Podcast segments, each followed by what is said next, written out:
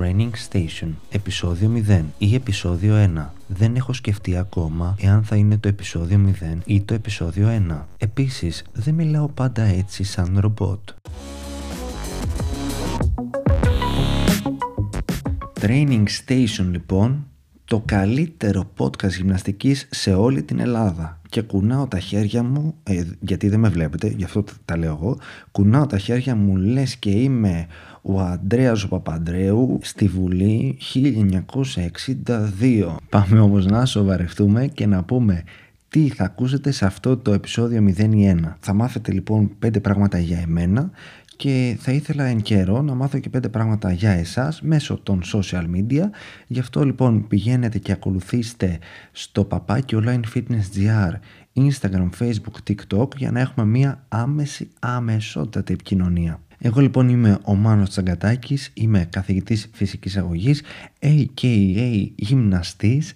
Έχω τελειώσει λοιπόν στο Δημοκρίτου Πανεπιστήμιο Θράκης, στη Σχολή Επιστήμης Φυσικής Αγωγής και Αθλητισμού και τώρα κάνω το μεταπτυχιακό μου στο Χαρακόπου Πανεπιστήμιο στο τμήμα της Διαιτολογίας. Αυτό το podcast όπως καταλάβατε θα είναι ένα podcast ενημερωτικό όσον αφορά τα θέματα γυμναστικής και διατροφής και ανάλογα τον καλεσμένο βέβαια, αλλά κατά επέκταση θέλω να είναι και ένα ε, podcast καθημερινότητας. Δηλαδή δεν, δεν θέλω να, να ανοίγουμε ένα μικρόφωνο και να μιλάμε και να μην ξέρουμε τι, τι γίνεται στον κόσμο ή να μην είμαστε μέσα σε αυτά που συμβαίνουν. Αναλόγως λοιπόν με αυτά που συμβαίνουν ίσως να είναι και τα θέματα ε, διατροφής και γυμναστικής που θα, που θα αναλύουμε είτε εγώ είτε ο κάθε καλεσμένος.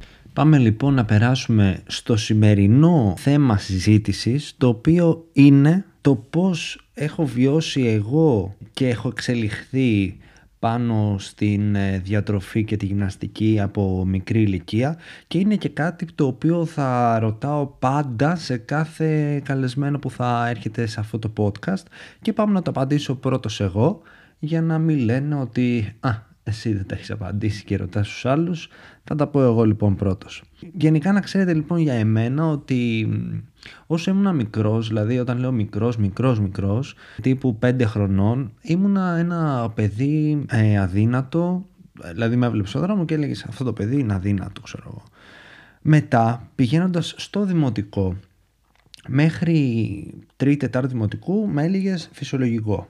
Από τετάρτη δημοτικού μέχρι και Δευτέρα Γυμνασίου έπαιζα σε κιλά από 92 μέχρι 102. Ε, οπότε εντάξει, ήμουνα έτσι υπέρβαρος. Φτάνει λοιπόν η στιγμή ε, Δευτέρα του Γυμνασίου ε, στο αποκορύφωμα της εφηβείας ε, που λέω πραγματικά η κίνηση, αυτό που έγινε σε μένα ήταν ε, βγάζω την μπλούζα μου σε κάποια στιγμή να αλλάξω και κοιτιέμαι στον καθρέφτη και λέω ρε Μάνο, γιατί πώς έχεις, πώς έχεις παχυνεί έτσι; Δηλαδή μέχρι τότε δεν είχα βιώσει κάτι το οποίο θα το σκεφτόμουν, θα, θα, με, θα έβαζα το μυαλό μου σε σκέψεις να πω ότι α, είμαι παχής ας πούμε. Γιατί ήταν και έτσι η οικογένειά μου φάει, φάει, φάει. Που είναι ακόμα δηλαδή θα το συζητήσουμε περαιτέρω. Που λέτε άλλαζα και κοιτάζω το σώμα μου στον καθρέφτη και λέω ρε εσύ είσαι, είσαι παχής ξέρω εγώ κάτι πρέπει να κάνεις, κάτι πρέπει, πρέπει, να, πρέπει να δυνατήσεις. Δεν γίνεται να είσαι τόσο παχής. Έβλεπα το στομάχι μου μεγάλο, ήθελα να αλλάξω το σώμα μου λοιπόν. Γενικά να ξέρετε τι έτρωγα εγώ. Θα σας πω τι έτρωγα, πώς ήταν οι διατροφικές μου συνήθειες. Πρωινό παίζει να μην έτρωγα, δεν θυμάμαι τον εαυτό μου να έτρωγα πρωινό. Γυρνούσα από το σχολείο, έχοντας φάει στο σχολείο κάποιο τόστ που θα μου είχε φτιάξει μάνα μου κάτι τέτοιο ε, πολύ σπάνια θα έπαιρνα κάτι από το κηλικείο.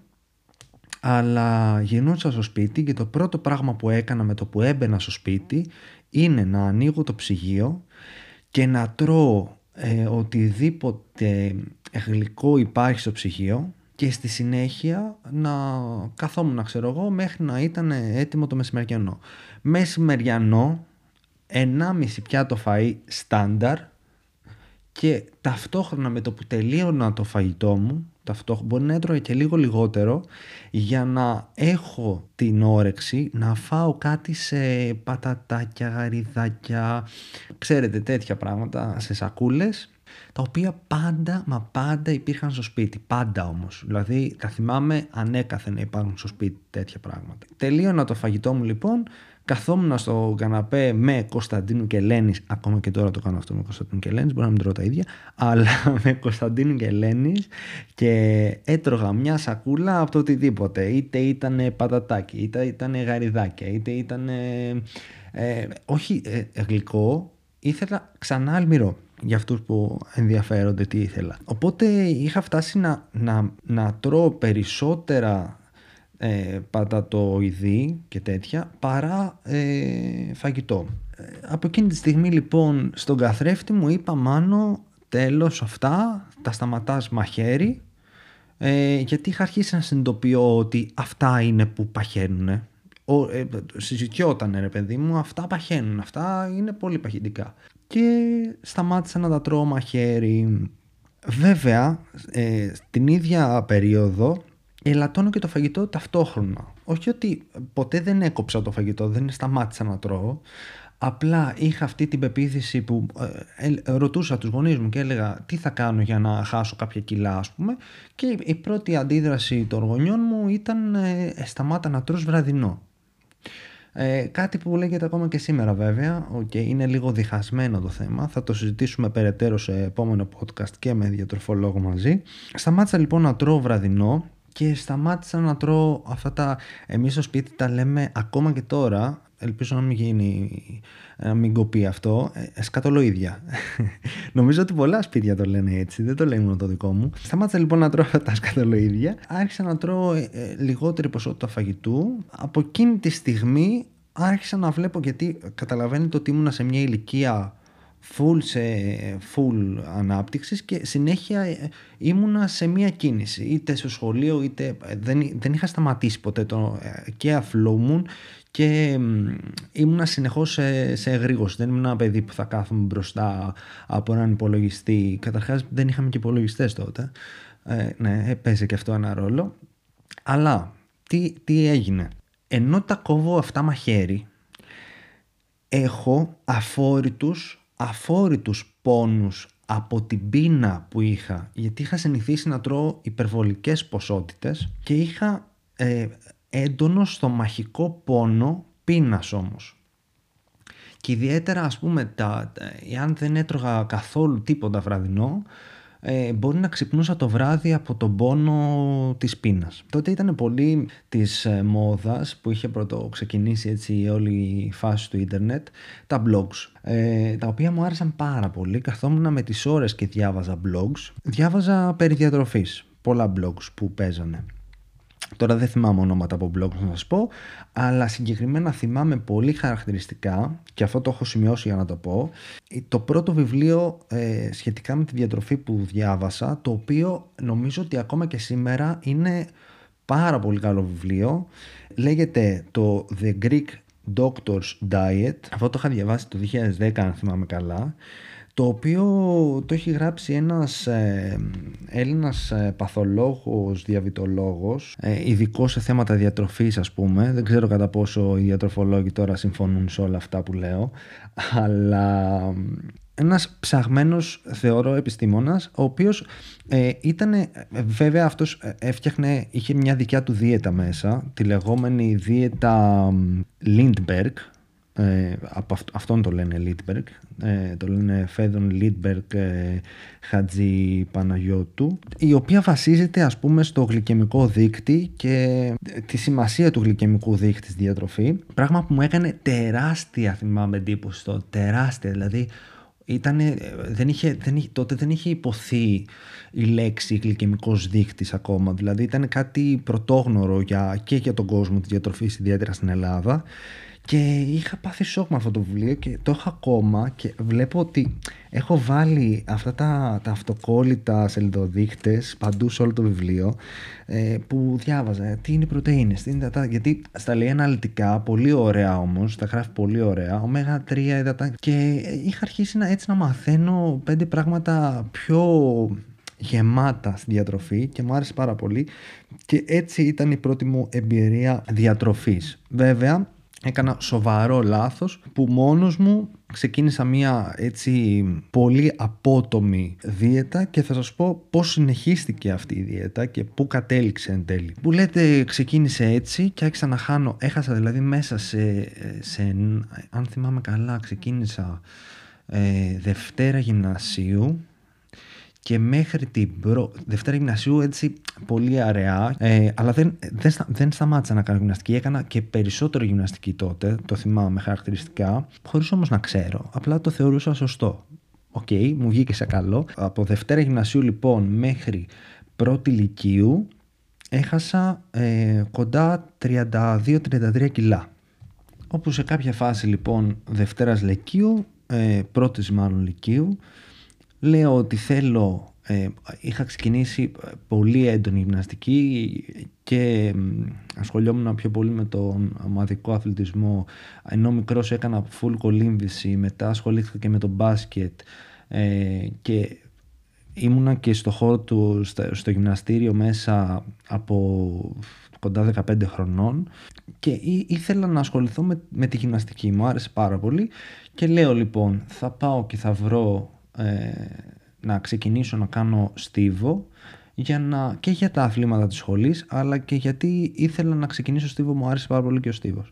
Και ξεκινάω που λέει ταυτόχρονα στίβο και εκεί άρχισε η μεγάλη αλλαγή ας πούμε στο σώμα μου όπου έφτασα σε κάποια φάση να είμαι 65 κιλά το οποίο δεν το λέω για καλό. Ε, το θεωρώ ότι ήταν κακό εκείνη την περίοδο.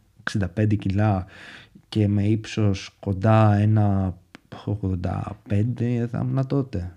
Κάπου εκεί, ένα, ένα 80 ήμουν σίγουρα Δευτέρα Λυκείου, ένα 83 εκεί. Το λέω για κακό γιατί ενώ διάβαζα περί διατροφής πολύ, δεν είναι ότι διάβαζα και τα εξειδικευμένα τα βιβλία να πεις ότι ξέρω τα πάντα.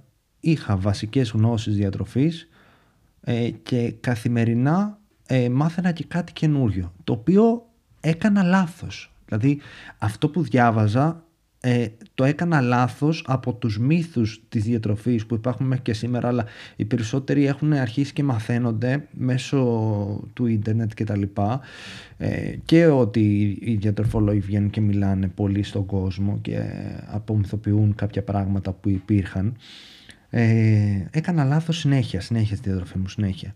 Και είχα φτάσει λοιπόν σε ένα επίπεδο να, ήμουν, να είμαι πάρα πολύ στεγνός στο σώμα μου, να έχω, να έχω μυϊκότητα, αλλά πολύ στεγνός και πολύ αδύνατος για τα κιλά μου. Και να προσέχω και να μετράω το κάθε γραμμάριο το οποίο προσλαμβάνω. Δηλαδή μέχρι και τον καφέ μου που τον έπινα ε, με μία μαύρη ζάχαρη ας πούμε κουταλιά τη μετρούσα, μετρούσα τον υδατάνθρακα λέει από τον καφέ μου.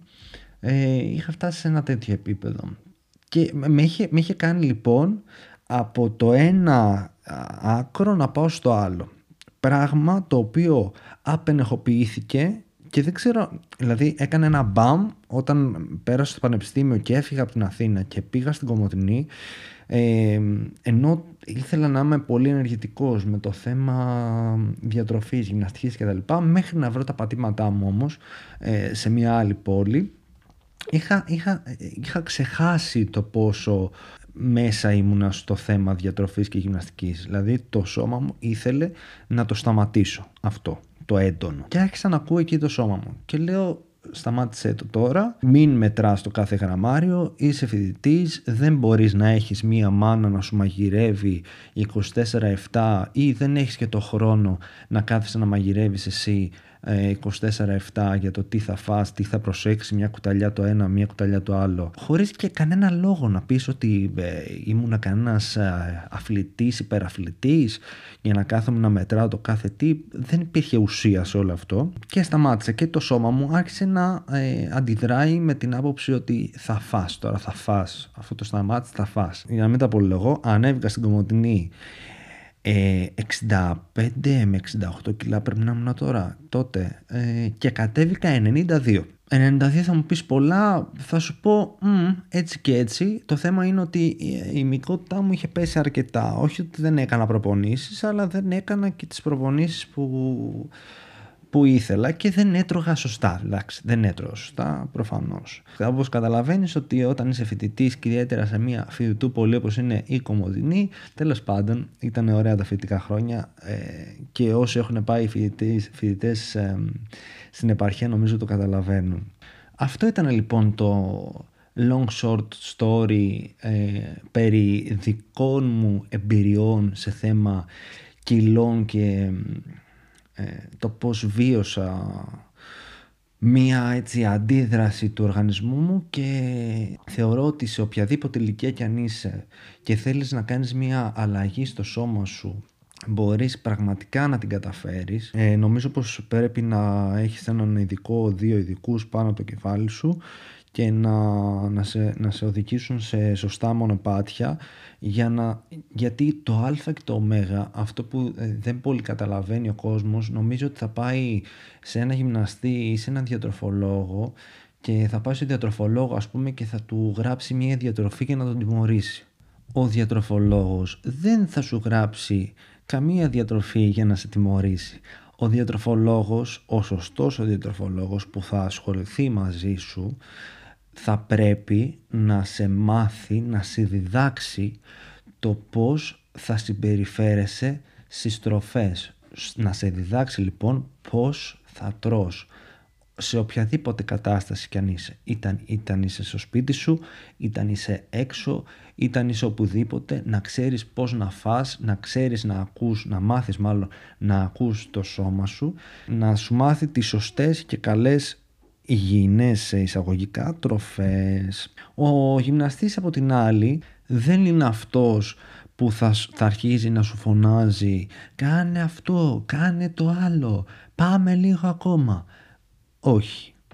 Ο γυμναστής πρέπει να σε μάθει πάρα πολύ καλά για να μπορέσει να φτιάξει ένα πρόγραμμα το οποίο είναι πραγματικά αυτό που εσένα θα σε κάνει χαρούμενο, χαρούμενη κάθε φορά που πηγαίνεις σε μια προπόνηση. Γιατί μην ξεχνάμε ότι το γυμναστή θα τον βλέπεις περισσότερες φορές από ό,τι βλέπεις έναν διατροφολόγο. Το γυμναστή μπορεί να τον βλέπεις και μέρα παραμέρα. Οπότε πρέπει πραγματικά να σε μάθει πολύ καλά, να, να καταλάβει τι αρέσει σε εσένα όχι με αυτά που του λες εσύ ότι θέλω να σηκώσω το γλουτό μου ή ότι θέλω να σφίξω τα μπράτσα μου, να, να σε μάθει όσον αφορά το ότι ας πούμε μπορεί μια άσκηση να μην τη θέλεις καθόλου αυτή την άσκηση, να, να στην απορρίψει ρε παιδί μου, οκ, υπάρχουν χιλιάδες ασκήσεις που μπορεί να, να δουλέψει για μια συγκεκριμένη ομάδα, οπότε ειδικά ο ρόλος του γυμναστή είναι πολύτιμος όσον αφορά ε, την απώλεια λιπόδους του και τη μυϊκή ανάπτυξη που είναι αυτό που χρειαζόμαστε όλοι. Αυτό ήταν το σημερινό podcast, επεισόδιο 01. Ε, μάθατε πέντε πράγματα για εμένα και ελπίζω να σας άρεσε. Θέλω να μας ακολουθήσετε σε Instagram, Facebook, TikTok, Papaki Online Fitness GR να βλέπεις όλες τις εξελίξεις και για το podcast αλλά και γενικότερα γιατί έτσι ανεβάζουμε και κάποια βιντεάκια, κάποιες εικόνες, κάποια τέτοια ό,τι θέλετε μπορείτε να, να στείλετε εκεί μήνυμα να μιλήσουμε απευθείας ό,τι απορία έχετε και μέχρι το επόμενο podcast ελπίζω με καλεσμένο, μπορεί και όχι, θα δούμε, ε, τα λέμε.